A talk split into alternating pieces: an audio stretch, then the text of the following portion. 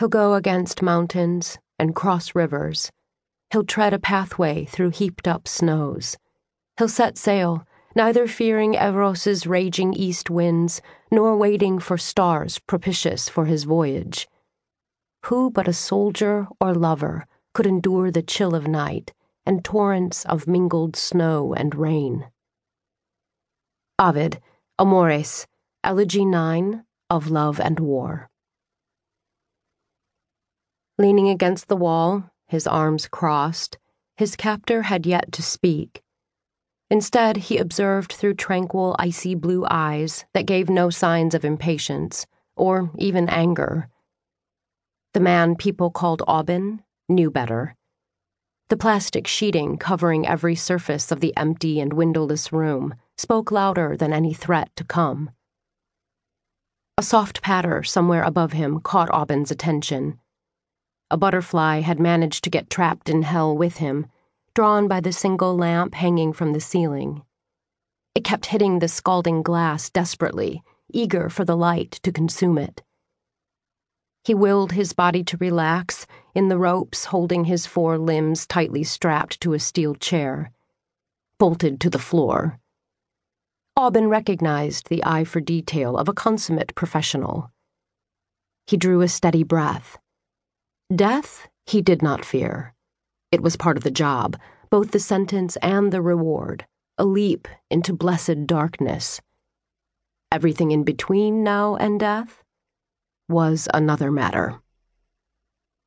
As he had been taught, he closed his eyes and mentally let go of his body. There was only so much pain the flesh could take, and he knew, or rather trusted, that beyond that threshold would come a sense of numbness. It would help.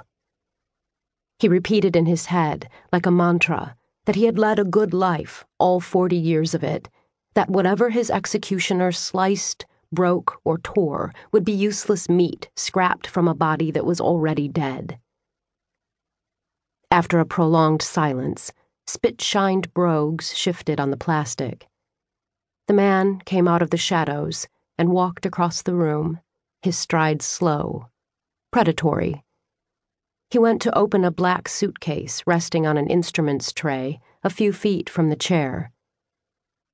I heard you were dead, Aubin remarked, his tone cordial, even as a drop of sweat burned its way down his temple. His host never stopped searching the case, moving aside a compartment where two semi automatics and their suppressors lay encased in foam. You shouldn't believe everything you hear, Bror. Aubin managed to chuckle, even as nausea lapped at the back of his throat. You know I can't tell you anything. You won't, but you can, and I'll make you. The case snapped shut. Aubin caught the menacing glint of a pair of pruners in the man's latex gloved hand. Now came the moment to breathe, to let go, despite every single muscle contracting in his limbs the stifling weight of fear crushing his chest. The sleeve of a navy jacket brushed his arm, carrying in its wake a clean, almost medical scent, like those hand sanitizers they sold everywhere these days. Seconds after, hands gripped his left thumb and forced it into the cool embrace of the pruner's blades. Through the blood roaring in his ears, Aubin had to remind himself over and over that this body was dead already.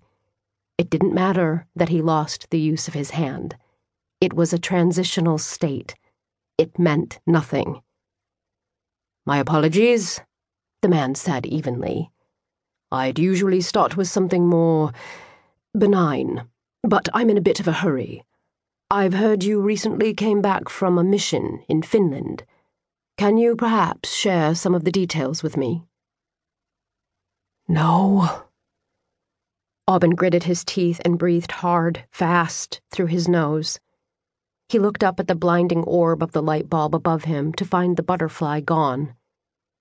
In a single snap, agony shot through his hand, thundered all the way up to his shoulder. He bit back a howl, tasting blood in his mouth.